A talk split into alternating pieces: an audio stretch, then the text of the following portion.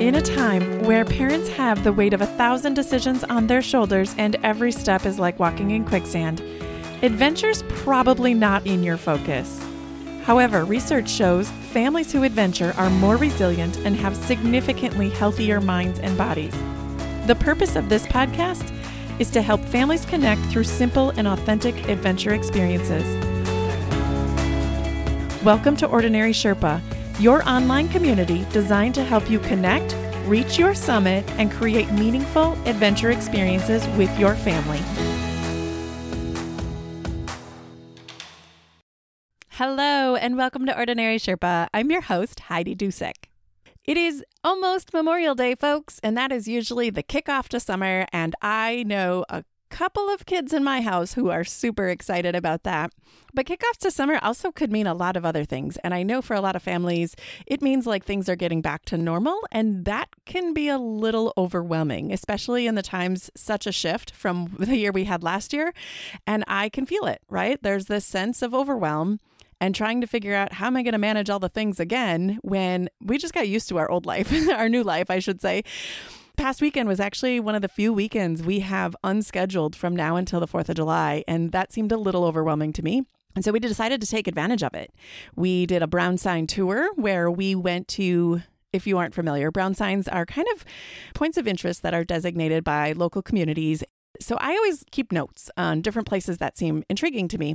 And in Wisconsin, if you haven't heard, Door County is a very popular place, but it's pretty hectic in the summer. So I'm also in on tourist who doesn't like to travel to all those crazy places when there's these large crowds. So we spent the weekend in Door County checking out some amazing brown signs. And it was so amazing to come home. We made it home at like nine o'clock last night and my son, my five year old, looked at me and said, Mom, that was the best day ever. And all the kids were like, Yeah, that was so awesome. And so that's why, like, that was my why. That is why we do this work. And that's why I've started this podcast to really inspire all of you to connect as a family. And if that seems hard, if adventure seems like it's always complicated and you need to simplify it, I'd really encourage you to try out our 60 day everyday adventure challenge. I'm inspiring families. I really want to connect families. I want to give you some insights. I'm going to support you along the way. So if you want to check that out, go to ordinarysherpa.com backslash challenge and get registered. It starts on June 5th, but you need to be registered before then. And the price goes up on June 1st. So check it out, ordinarysherpa.com backslash challenge.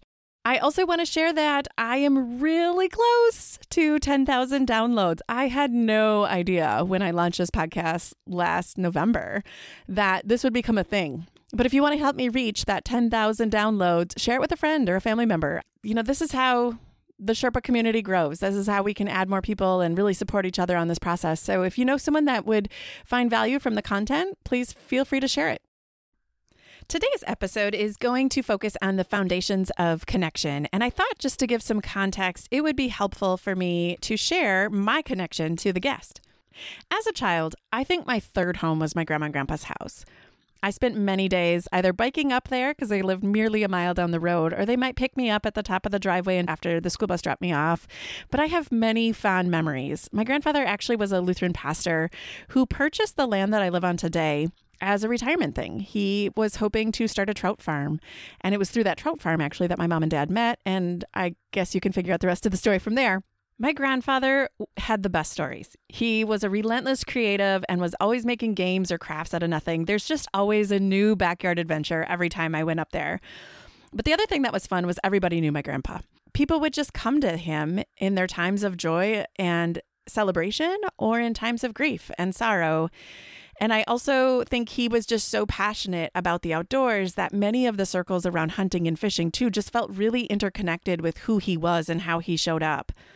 I recall sharing many coffee clutches with his friends at the dining room table, and while he was having a very serious conversation, on the side we were playing a game or he was playing some goofy little prank on the guest without them even knowing it. He was always someone who could steal your attention and play and yet have very serious conversations at the same time.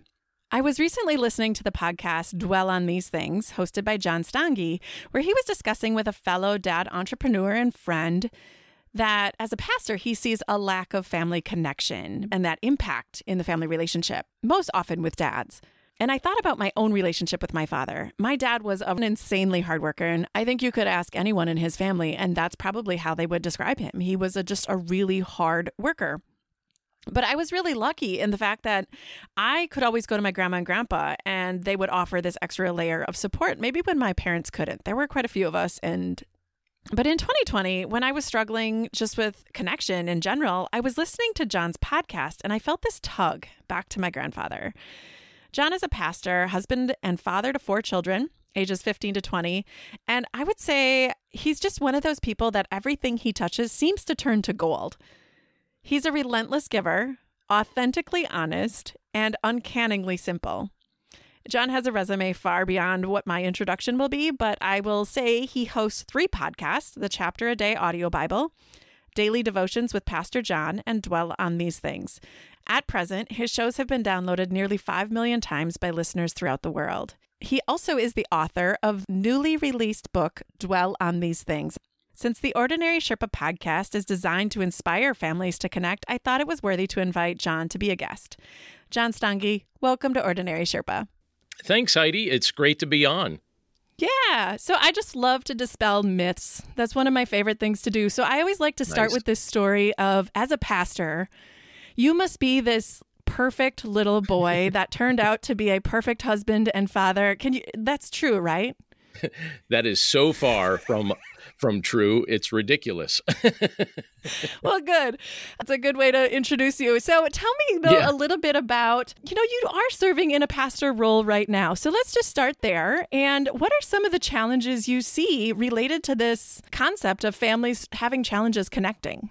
I see that all the time. You know, I that's the type of thing that can be challenging in all sorts of spheres. I I think one of the things that I notice it in a lot is with some of my pastoral colleagues because so much of our time is spent serving other people or carving out time for other people's needs that it can almost become this mindset where we expect our household to just kind of hold it together so that I can keep meeting the needs of other people.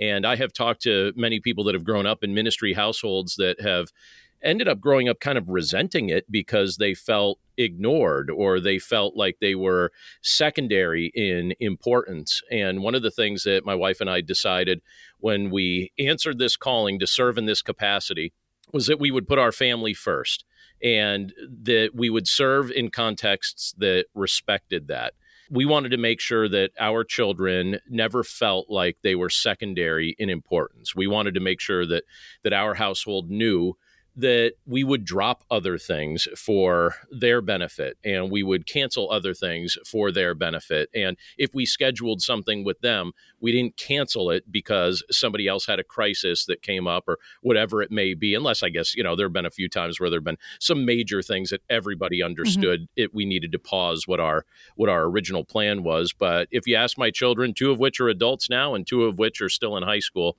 I'm convinced that they would tell you that they grew up knowing that they were top priority. That's awesome. Was that your experience as a child too? Did you feel like you had that strong connection with your parents and with your brothers and sisters? I have an extremely strong connection with my siblings. I have two younger sisters. One is uh, about a year younger than me, and the other is five years younger than me. And we have been tight from day one. And interestingly, you know, I'm, I'm very tight with my father and I was very tight with my mother as well. My mother passed away a few years ago, but our household went through two very different phases when I was growing up. For for the first 8 years of my life, our household was very stable. It was very much picture perfect. My father owned a grocery store and ran the grocery store and my mother was a stay-at-home mom taking care of us. And then when I was 8 years old, our household blew up and, uh, you know, I, I won't go into every one of the details, but I will say that my parents went from working together to very much being on opposite sides of life and relationship and and they they divorced and there was a lot of conflict and a lot of difficulty and a lot of transition for us and in the midst of that that's when I really latched on to my relationship with God and my relationship with my younger sisters. I was kind of cast into not just being big brother, but being very much a stabilizing force in their life. I'm grateful that my relationship with the Lord has remained strong throughout the course of my life, and my relationship with my sisters has remained strong. And you might appreciate this, Heidi.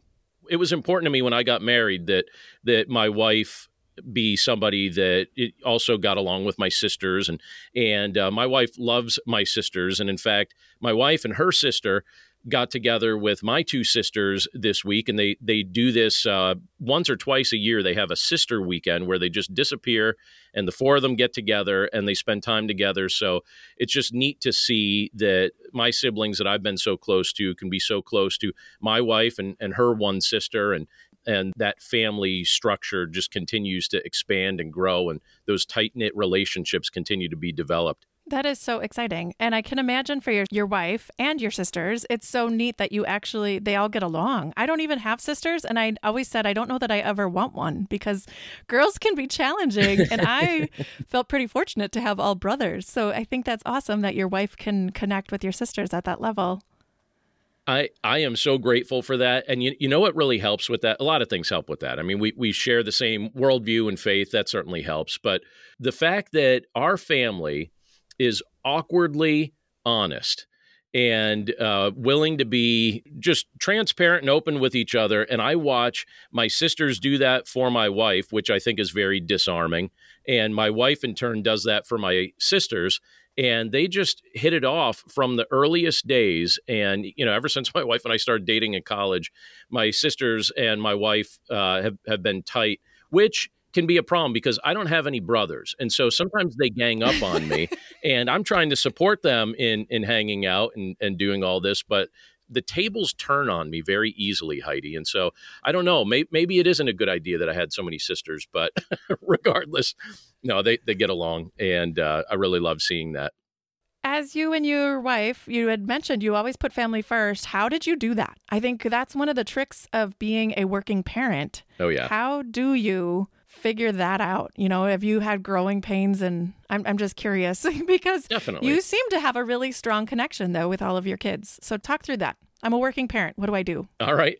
Well, there's two phases of this. Uh, well, maybe even three phases. There's the idealistic phase that my wife and I had prior to. I, I don't know if I've even mentioned my wife's name yet on the podcast here. Her name is Andrea. How about I just call her Andrea from now on? So I, am speaking of her in you know such a third person kind of way. But Andrea and I, we were you know idealistic as we were dating, and we had all these ambitions and goals about how we thought life was going to be when we got married and had a family. And so there was the ideal phase where we talked about that. And then once we got married and started having kids, we had kids pretty early into the marriage. Within the first few years of, of being married, we had our first child. And then all four of our children are close together in age. And they were all born right at, at the time when I was beginning my ministry career as a pastor. But uh, you, as you know, I, I tend to be into a lot of things, right? I tend to be entrepreneurial and I tend to say yes to a lot of things. And so during that early season of parenthood, I was saying yes to a million different things and had gotten myself plugged into a million different things and really don't feel like I was carving out time the way I had pledged to, both for my wife and for my kids. And I remember as I noticed this and I noticed how how little free time I had, it didn't sit well with my conscience. And so one of the first things I did was I said to Andrea, I said, I need to get away from all of this.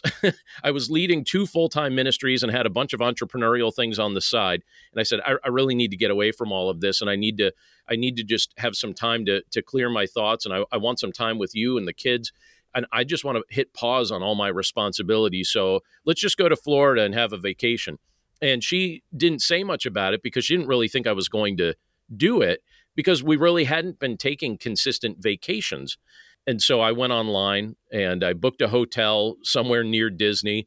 And uh, I didn't really know a whole lot of details about where, where to book or where not to book or whatever. I just went online, booked a hotel, and I was like, there you go, it's booked. Now we'll drive there and figure out what we're going to do once we get there. And, uh, and she looked at me and she's like, oh, so this is real? And I said, Well, yeah, it's real. And she said, You know what? You have not taken much time off. And I didn't think that this was going to be real. But if you pay money for something, I know it's real. And you just paid money for that. So apparently we're going to Florida. we got in the car and we drove to Florida and it was awesome. and I thought, and I this is this will make you laugh, knowing your personality and knowing some of the things you're interested in. But while we were there, I said to her, I literally said this, Heidi. I said, "So this is why people take vacations." Like I felt, I felt so relaxed. I felt like I had so much mental clarity. I was starting to realize the things that I needed to invest my time in, but then things I really needed to drop from my schedule. And I just got so much clarity about that. And I left that trip so refreshed and uh, really started to make some changes. And I, I told her soon after that, I said, All right, here's what needs to happen. I need to step down from one of these ministries that I'm leading and just focus on one. And then I need to carve out my schedule differently because I've discovered that if something gets on the calendar, it happens. If it just lives in the world of good intentions, it doesn't happen. Mm-hmm. So I mm-hmm. said, This is what we're going to do. This is going to be a date night every week for you and I. This is going to be family night for us and the kids every week. And these are our non negotiable times. We can negotiate other times during the week with other people and, and their requests or, or demands on our time. But these are two times we need to protect. And so we protected date night, we protected family night, and we also started scheduling. Eventually, it became four vacations a year, and they're not even complicated vacations. We primarily just rent cabins in different parts of uh, the region and we'll disappear every three months for a few days or for a week and uh, just spend time together as a family. But those patterns of the family night and the date night and the quarterly vacations, it started in that era. And that's what we've been continuing with during this particular season. So I know that's kind of a long answer, but it was phases of learning what it's like to carve out time for our family. That's perfect because I think when you can step away I think our society is just confused sometimes. You know, that, right. that if we just keep working our way through this, we're going to get the answer. And I have found personally that every time I step away, even if it's just for a walk at lunch, I had a really rough morning this morning and I was like, I got to walk away. Yeah. I just got to get out of here. And I took a walk and it was pretty amazing. My dog loved it. My dog nice. really thinks I'm a perfect person now. Like, hey, but, you took me for a walk, Heidi. Thanks. Right. I'm so much happier now. Do you ever hear what Michael Hyatt says about that? He, he says motion improves emotion. Yes. So it's like you got to get in motion. Yeah, you got to get your brain like disconnected from all the stuff in oh, order yeah. to. But yeah, I would say vacation was for me always the reason to disconnect was like the purpose of vacation was to escape, to disconnect, to not worry about all the distractions in life. And it's interesting you say that because my husband had never, he'd traveled very infrequently as a child. Mm-hmm. He did not you know, they didn't take luxurious vacations. He had been on one airplane before he met me. He'd been on more airplanes since he's met me than he was all of his first 18 years or 20. I think I met him when he was like 28. Nice. So, like, he had, I think he'd been on one airplane. And so for us, it, I had to like convince him that this was okay. You know, like, we can go on vacation, we can go places other than to your parents up north, you know? Right. So, and that I think was an eye opening moment when he realized about, you know, after our two kids were born like, oh, I think I get it now. I think I understand mm. what vacation means. It doesn't always mean luxurious, you know, places, but this time away to get rid of the distractions. I love what you said though about scheduling it. Mm-hmm because I think that's the part that it's easy to think about something and desire it and want it. It's another thing to make it happen. Mm-hmm. So you put the date night on the list, you put the family night on the list, and four vacations a year. I think that's super exciting in terms of creating the practice, even of what is it we really want out of life? Have you found that it's hard to maintain that level of practice, or now is it so built into your repertoire and your schedule that it just is what it is? It's pretty much built in. The hardest part about it is the fact that my kids are getting older and their schedules aren't quite as flexible as they were when they were little. So I've got, let's see, my daughter turns 21 this summer. My son turns 19 today. Today's actually his birthday. Happy uh, birthday. Yeah, happy birthday, Jay, if you listen to this podcast. And then Daniel is 17 and Julia is 15. And so we've got two in college, two in high school. It's very hard to kind of carve out time as easily as we could have when their schedules were very much at our liberty. So it's it takes a lot more work to to make the family night thing happen and even the the vacations to happen that's starting to get interrupted some too as they have jobs of their own and and school responsibilities that we don't have a lot of control over in you know in, in their college years but one of the things that i've noticed is it does tend to get baked into the expectations we all have about how a week or how a month or how a year is scheduled. And I don't make it a big secret that Monday night is family night and Friday night is date night, and that quarterly we take a vacation. So even in my role as a pastor, our church has come to learn to expect that. In fact, I had a guy a week ago say to me, he said, Hey, any chance we could get together one of these evenings? I just want to chat with you about a few things. And he said, and, and, I was looking at my schedule and I, I wasn't sure if you had Friday open because I know you and Andrea go out on Friday nights. And I said, I definitely don't have Fridays open because of that. And I said, honestly, if you want to bleed, you can uh, interrupt date night, uh, and it probably won't be me that hurts you. It will probably be Andrea that that just comes and gets you because we protect that fiercely. And he laughed about that because he knows that my wife is a very mild mannered person, but at the same time, we're pretty fierce about protecting that as best as we can. We know things come up, but not too often. You know, I would say out of 52 Fridays a year, we probably have date night 47 of those. You know, there's not too many in a year that that get interrupted.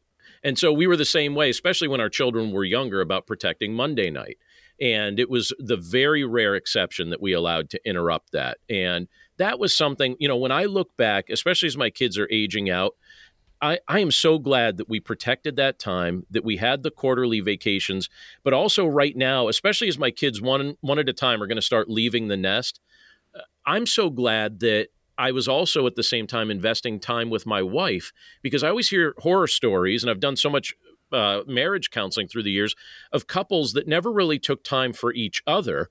And mm-hmm. then the kids leave the house and they don't even know how to relate to one another anymore. Yeah. And uh, I think to myself, you know, the date night was just as important as the family night. Yeah.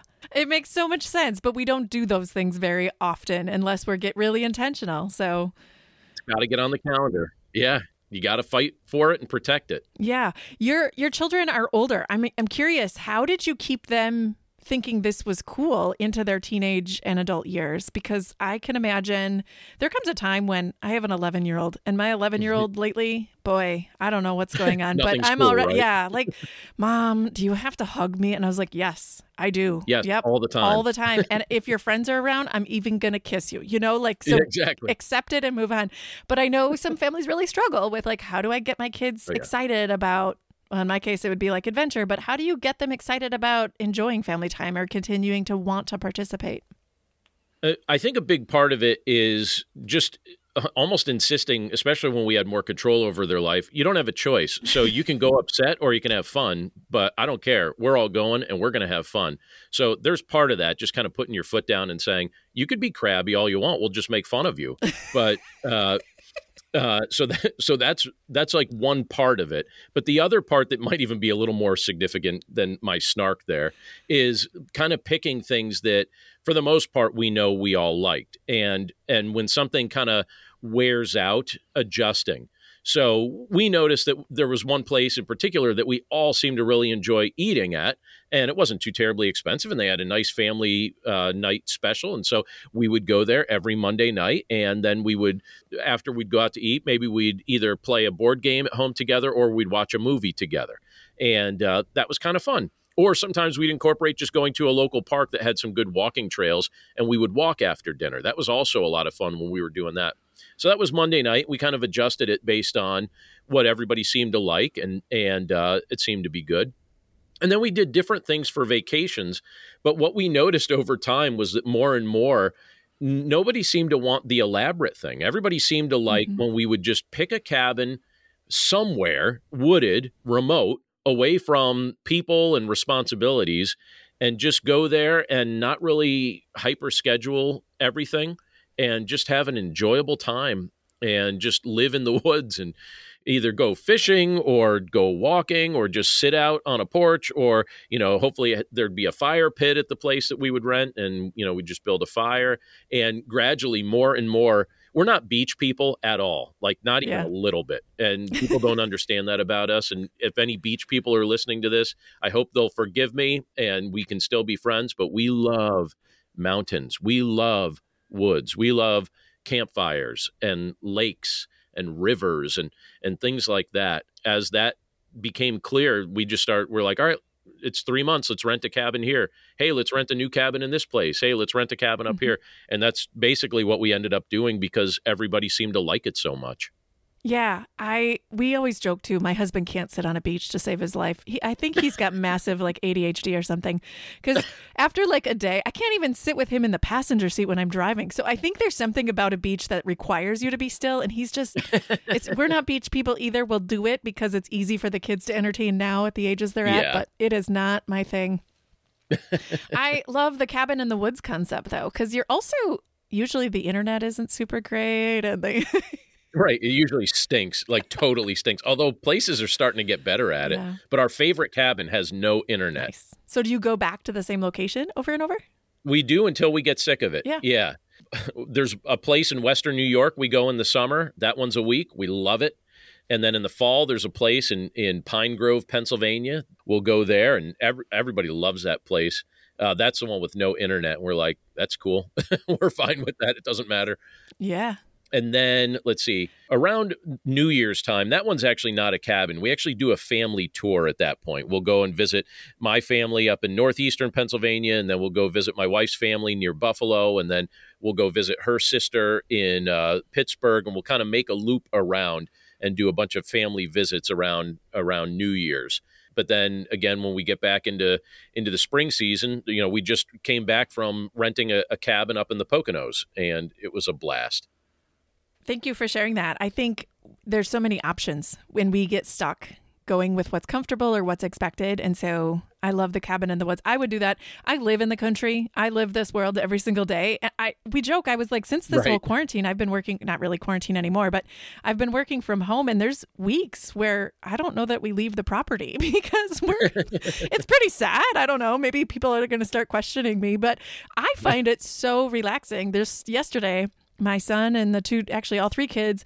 jumped in a rowboat and went out, and we have a little swamp in front of our house and they went out and I was like how many other kids get to like enjoy the swamp on a random day you know? For real. I know. That's awesome. Yeah the smell's not awesome in August but I'll take it for March you know? You got to swap things out every once in a while John, I wanted to talk with you. I'm going to shift gears just a little bit. We talk a lot about adventure as being kind of a new or uncomfortable stretch zone type of thing. And I think most people think it's always an outdoorsy thing. Mm-hmm. But for you, it seems to be much more of an entrepreneurial thing. So, can you just talk through mm. some of the, I mean, people think of pastor, right? Okay, that's leading a church. Right. But you have a lot of other things going on in your life. Let's just start with what are some of those other things first? So, all right, here here's the main ones. Um, I, I love writing, and so I write books. Really, in 2014, I got very serious about my writing and decided, you know what, this is this is something I'm going to pursue, and I'm going to see if this is something that catches on. And I was I was grateful to see that it did. It ended up having a, a, a life outside of my computer. And so that was exciting. And then in 2015, I, I got into podcasting. Years ago, I, I used to work for a radio station when I was pastoring a church a, a couple hours north from where I live now. And I loved it. I had always wanted to do something like that too. That was something very much on my bucket list when I was a kid. I always thought, boy, being a radio DJ, that'd be so awesome. You have like the perfect radio voice too. So I can totally picture you as a radio DJ. I, I loved it. Yeah. It was so fun. Like it was just so fun. How cool is it? There's a way that you could actually earn an income by talking to people. So when podcasting kind of came on the radar, I thought, let me try my hand at that. And that was such a good fit for the things that I like doing. And and that, you know, ended up becoming something that I, I consider it a significant part of how I invest my time now. And and uh, that's something I really enjoy doing. So I started hosting the podcast, decided I really need to put these under an umbrella somewhere because I have these books and these podcasts.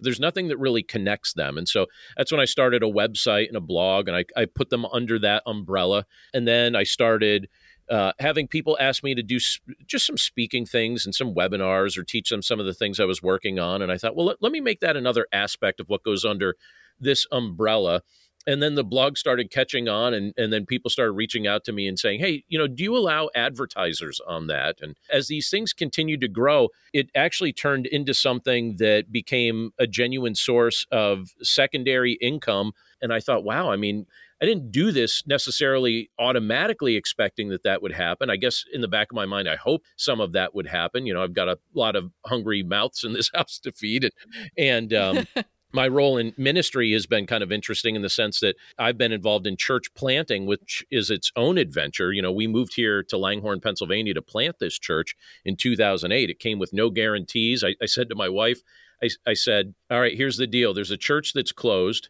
it's where we went to college, has almost no people, but there are a few left. There's a building, but it needs help. It can't pay me a salary, and there's no place to live. What do you think? Let's move. I that's a real conversation. And to her credit, Andrea was like, I'm going to give some thought to this. Let's pray about this. This might be something we should do.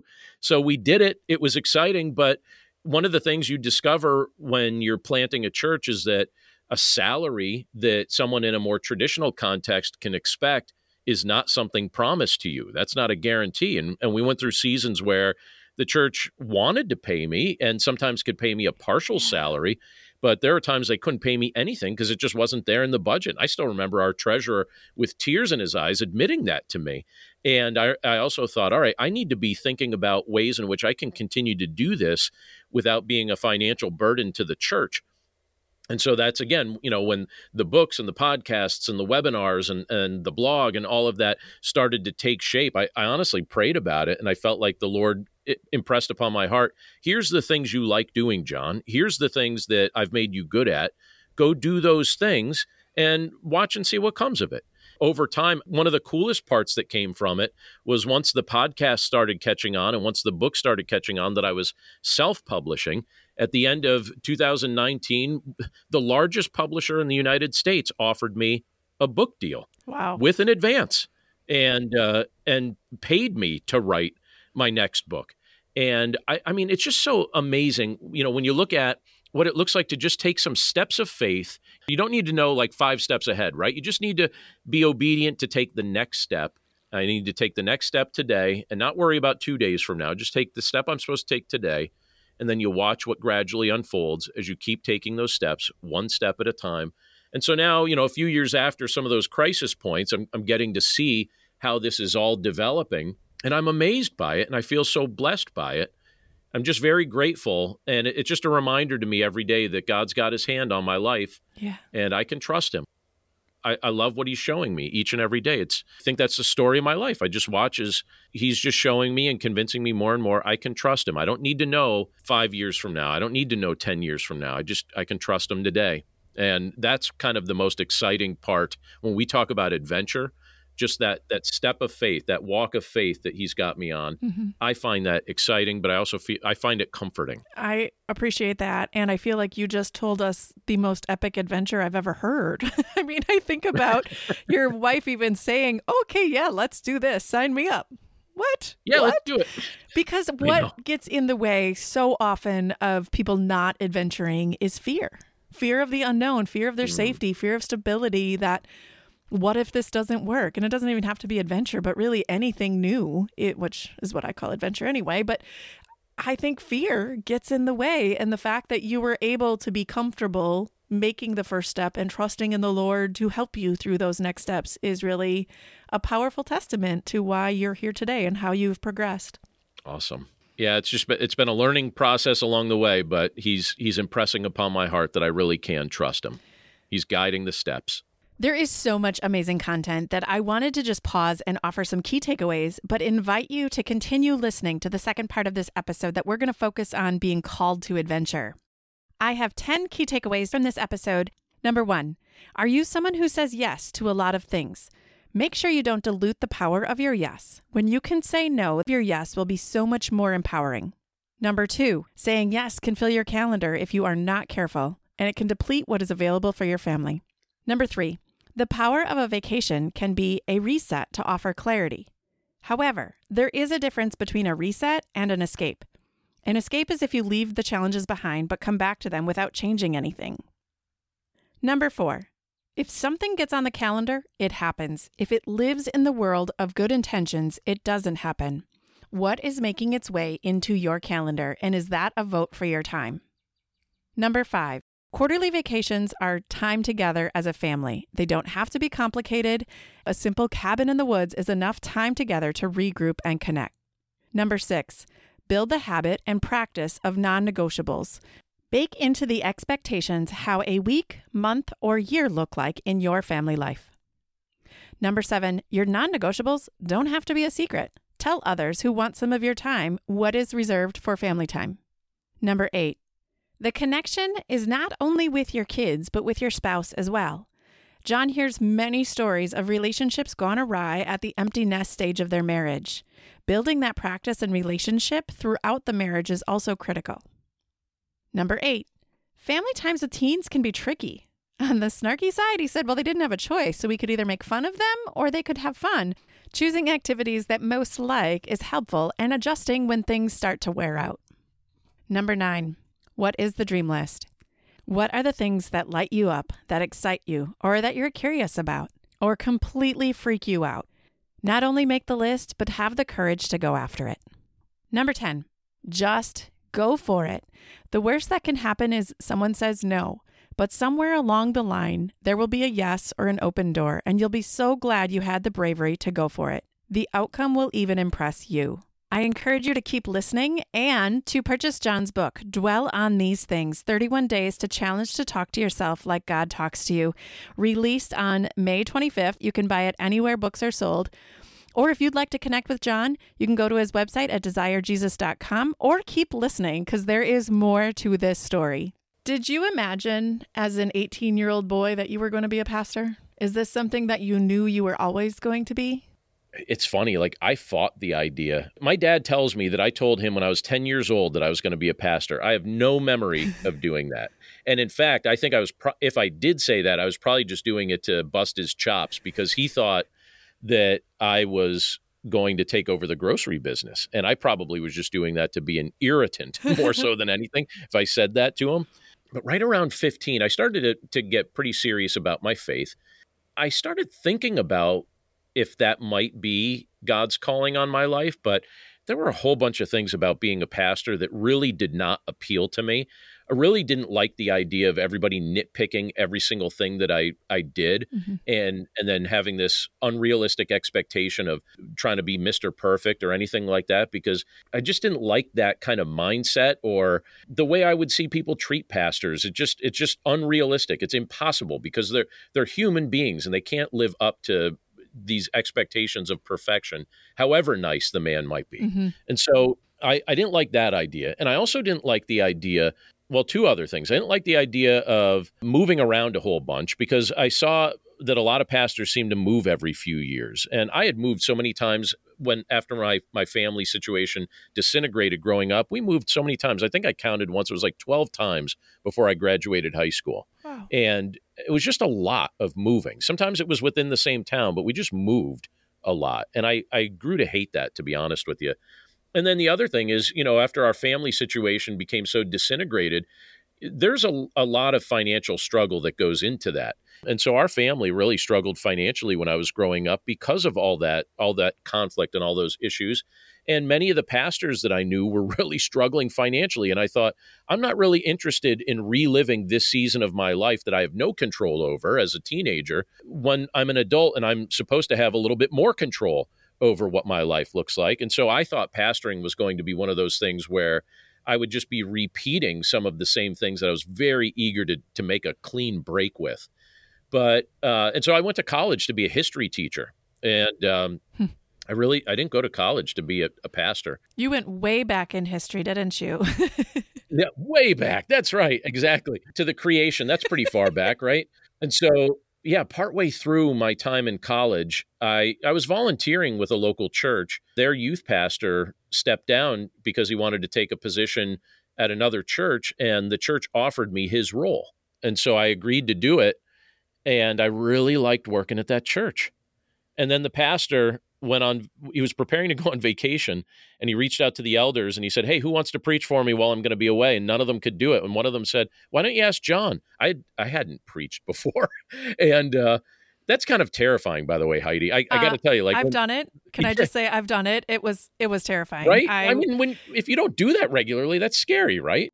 Like sometimes you get just thrust into a situation where you're like, apparently, I've got to step up here, and that's that's how it, it kind of worked out for me. Like the the pastor reached out to me and he said, "Hey, you don't have to say yes to this, but any chance you'd speak for me when I'm going to be on my vacation?" And I paused for a second, and I remembered a message that I had heard a while back about Joseph from the Old Testament. And, and the lesson that the pastor was sharing was every time God opened a door and asked Joseph to step up, he said yes. And that flashed through my mind when he asked me to do that. And I thought, all right, God's opening a door. It's my time to step up. No, I don't know how to preach sermons. And yes, this is scary, but I'm just going to say yes and then figure it out afterward. And so I said, yes, I'll do it. And he said to me, he's like, now, are you sure? Like, I, am not trying to make you do this. And I said, no, I'll do it. I, I said, I'm going to do it. And he said, okay. So he scheduled me to do it. I think I had like two months notice. And so I, I started preparing that message. And I remember the night before I had to preach that message, I snuck into the church. I had a key because I was a youth director. And I went into the church and I didn't turn on any lights. It was in the evening, maybe 10 or 11 o'clock at night. I didn't want the pastor to know I was over there. I didn't want anyone to know anyone was in the church. And I went and I stood in the pulpit area because I was so nervous and I just wanted to preach it out loud and kind of get over the nerves. And I preached it to an empty building several times. I was like, all right, I, I think we'll be good.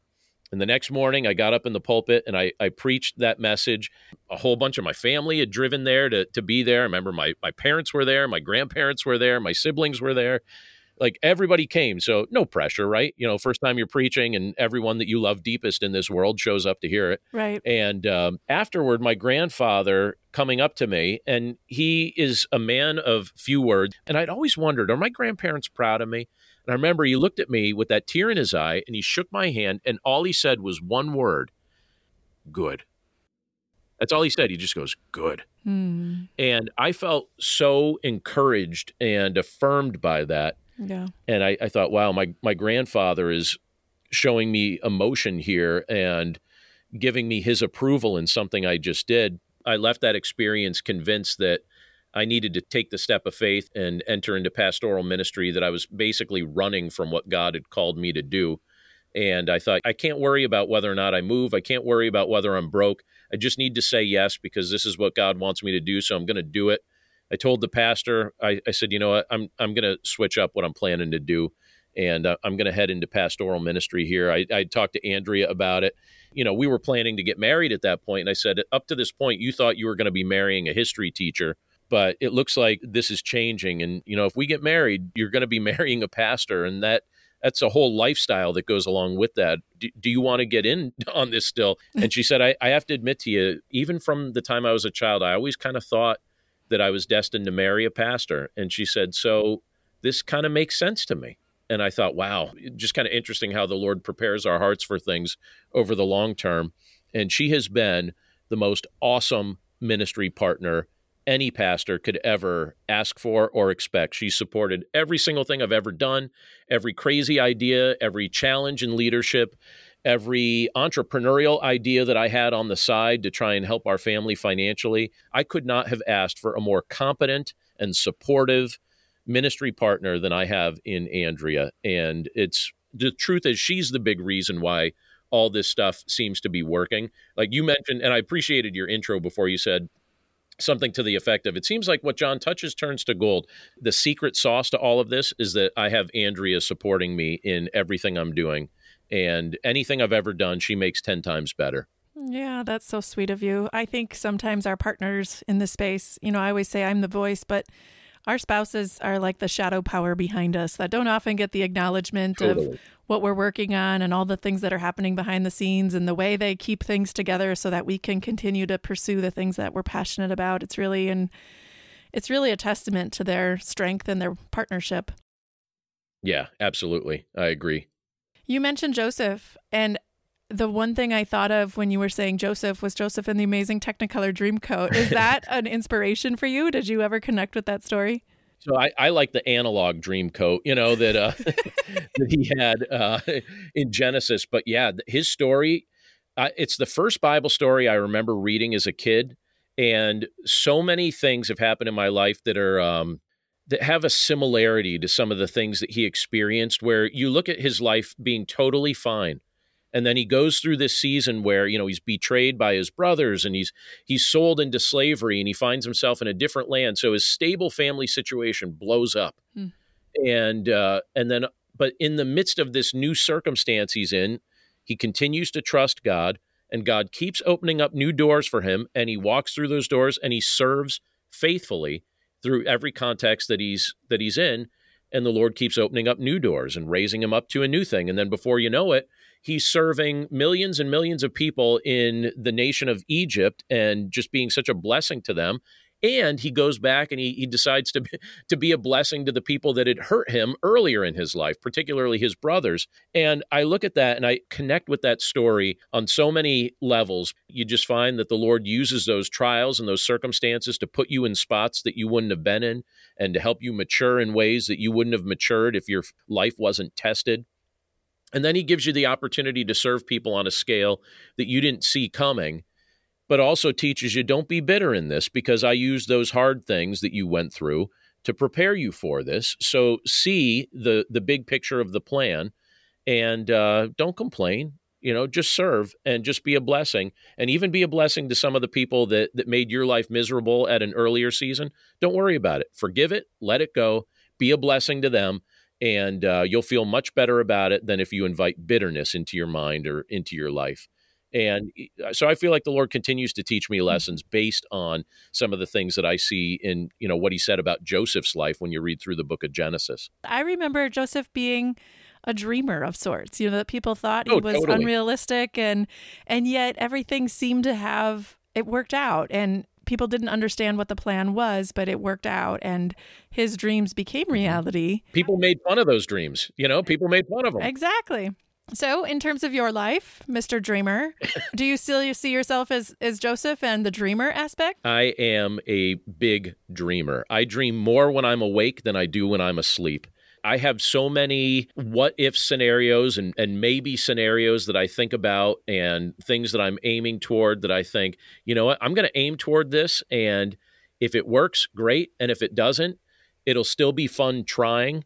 Uh, I'll tell you, one of the things that I really in recent months decided was a dream of mine for this coming year was to get to meet and talk with some of the people that I've looked up to since my childhood. And uh, I decided to, for a variety of reasons, to add an interview component to my podcast. But I also decided to start reaching out to people that I've looked up to since I was, you know, some of them in, in elementary school or junior high or high school. And I thought, what's the worst they can say if I invite them on my show? They they could just tell me no, and then that's that. I started reaching out to them, some of my favorite musicians and professional wrestlers and people like that. That I, I just thought, man, these people are great, and they've been coming on my show. And so I get to actually sometimes I sometimes I look at this I'm like I can't believe I'm here talking to the lead singer of one of my favorite bands from growing up. I remember when they were on MTV and now I'm talking to this guy, or talking to one of my favorite authors, or talking to a professional wrestler that I used to watch on TV when I was at my grandmother's house. And I, I think to myself, this is pretty cool stuff. And you know what? People are afraid to do that because they're so afraid of being told no. Who cares if, if you get told no? Mm-hmm. Uh, like, who cares? Like, if you're comfortable with who you are and who God's designed you to be, and there's something that you really want to pursue and do, just go for it. The worst that can happen is that you'll get told no, but somewhere along the line, there'll be a yes or an open door that comes your way that you'll walk through and you'll be so glad that you had the, the bravery to give it a shot because the, the outcome of it ended up surprising even you. Mic drop. There we go. because no, don't drop that mic. You're a podcaster. Protect that mic. Hold the mic.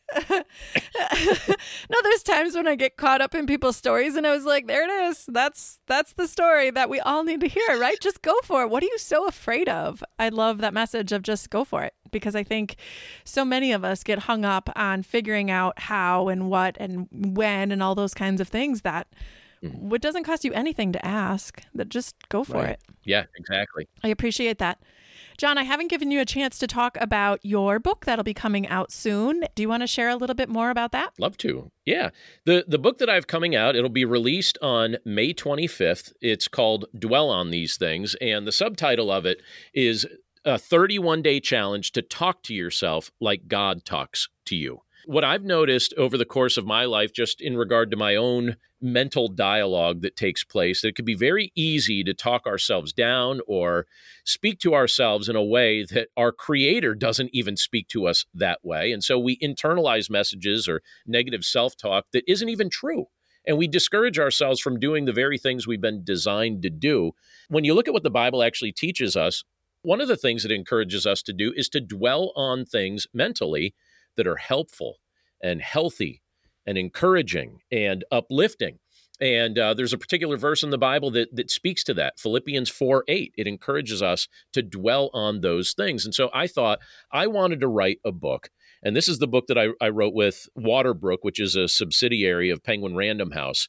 I wanted to write a book that helped people go through a process over the course of a month where they could kind of retrain their mind to start dwelling on the type of things that God actually encourages us to dwell on instead of the negative self-talk or the bitter messages or the things that really drag us down. You know what would it look like to just carve out a month of our year to dwell on things that were, were helpful and encouraging and uplifting? And so that's the premise of the book and i'm so grateful and so excited that the publisher decided to publish this, that they gave me the opportunity to write this, and that they're going to market this thing. And this thing's going to be out there. You'll be able to walk in stores and you'll see this different places. It's a whole new experience for me. I'm, I'm super excited about it. You know, if that's the type of thing that people would find encouraging, definitely check it out. You know, if you think it stinks, leave a terrible review for it, and maybe I'll write a better book in the future. But I, I think you'll find something encouraging in it. That's fun. That's so fun. I appreciate all that you've shared with us, and I'll put all of your links in the show notes. But if people wanted to follow you, find you, connect with you, what's the best way to do that? Best way to do that is is from my website. They can go over to desirejesus.com and there's a variety of ways to connect over there and I'd I'd love to be able to connect with people. That'd be great. Perfect. Well, that, John, thank you so much for being a guest on the Ordinary Sherpa podcast. And you have so many fun takeaways that I will be pulling here in a second. So thank you again for being a guest here today and talking through the foundations of connection, both spiritual and within your family. Heidi, thank you so much for the invitation. And can I just give you a plug before you uh, before you turn that mic off? Sure. I think you're an awesome podcast host. When I listen to your show, I listen to your show and I like your show. And I always feel like I can hear you smiling as you interview your guests. And I like that about your show. So thank you for being a spot that I can tune into that is just a bright spot for me. So again, I appreciate your show, and because I appreciate it, I really consider it an honor to be invited to be a guest on your show. So thank you so much for the invitation. Ah, John, I'm like blushing. well, I mean yeah, it. Honest thank you. truth. Thank you so much for that. It's such an honor. Thank you so much, everybody, for sticking with us on this episode. If you are looking for connection, either with as a family and just looking for ways to make it through the summer, check out ordinarysherpa.com backslash challenge and we can help you. If you're looking for spiritual connection, connect with John Stange, read his book, Dwell on These Things, or follow any of his podcasts listed in the show notes. It has been such an honor and a pleasure to have you with me on this journey. Thank you so much and keep on adventuring. If you found value from today's show, here are three easy ways you can support us subscribe to Ordinary Sherpa Podcast on the platform you're listening to. It lets the providers know that you're getting value from the show and want to be around when we release additional content. If you feel compelled, leave us a review. Two, find your friends, family, and others you think would enjoy this show and share this episode. Three, and most importantly, join the community of families interested in creating authentic experiences through simple adventures by going to ordinarysherpa.com backslash community. We want to hear from you and create content that would benefit your family. Thanks for joining us on this journey as we help families connect through adventure.